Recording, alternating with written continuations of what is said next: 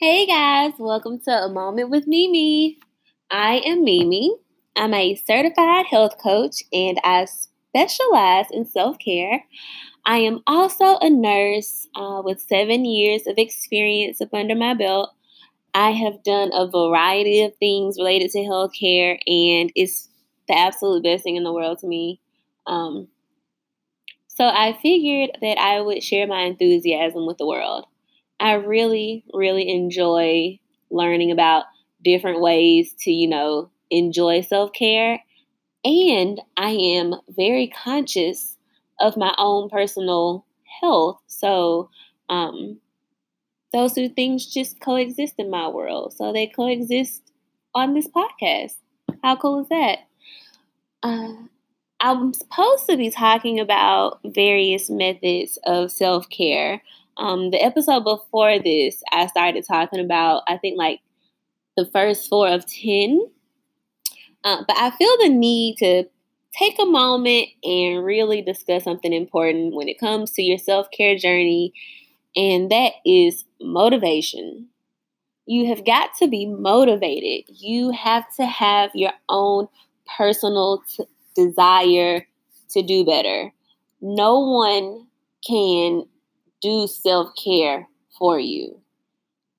No one is going to look after your health as good as you will because you're personally invested in your healthcare.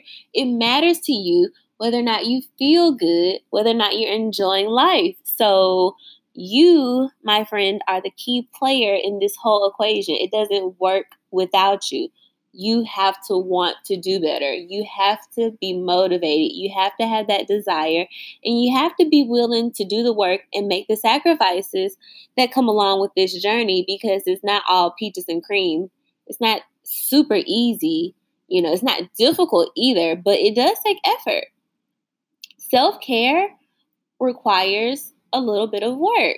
And I don't want that to sound discouraging because it shouldn't be. It's totally worth it, but I gotta be realistic. I have to carve time out of my schedule and not do other things so I can invest in self-care. I spend money for a lot of the self-care that I engage in. Um, I drive, you know, I plan my day around being able to do various things. I sacrifice time and energy, but I feel so good. It is more of an investment if you if you want to be honest about it. Um, because with sacrifice, it almost sounds as if you don't get anything in return or it's totally selfless, and this really isn't that. This is very much for your pleasure and enjoyment and quality of life.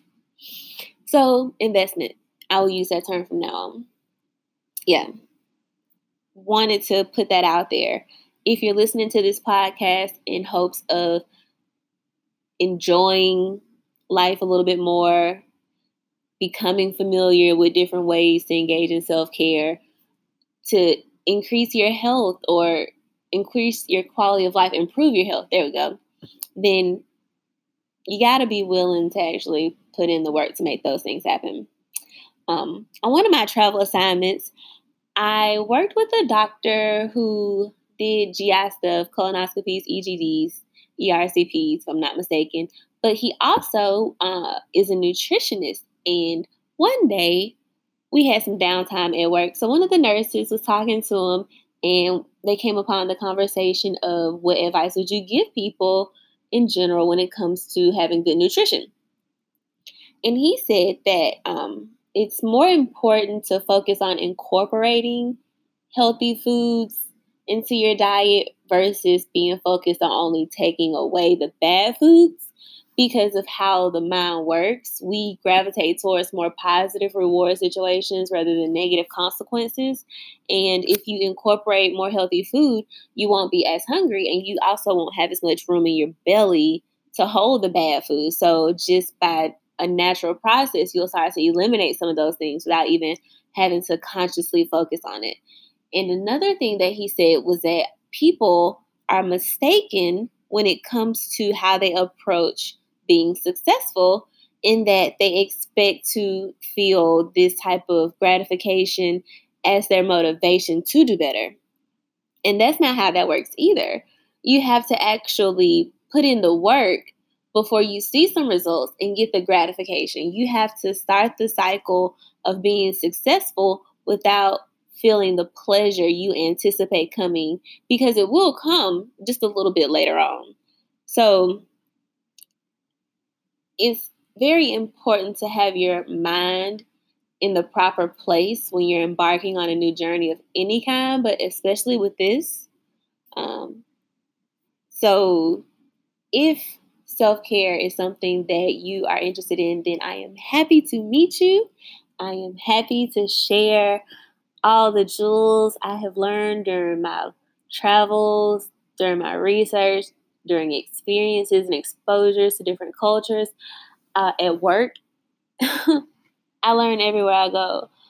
But don't be mistaken. You have got to be an active player in this partnership for sure. Can't do it without you. So yeah, just wanted to put that out there. You can still expect for me to talk about the other types of self-care. That is definitely coming. Just had to get this out of my system, you know, put it into words, put it out there for you guys, uh, so I can help set you up for success. That's the whole goal. I'm a health coach.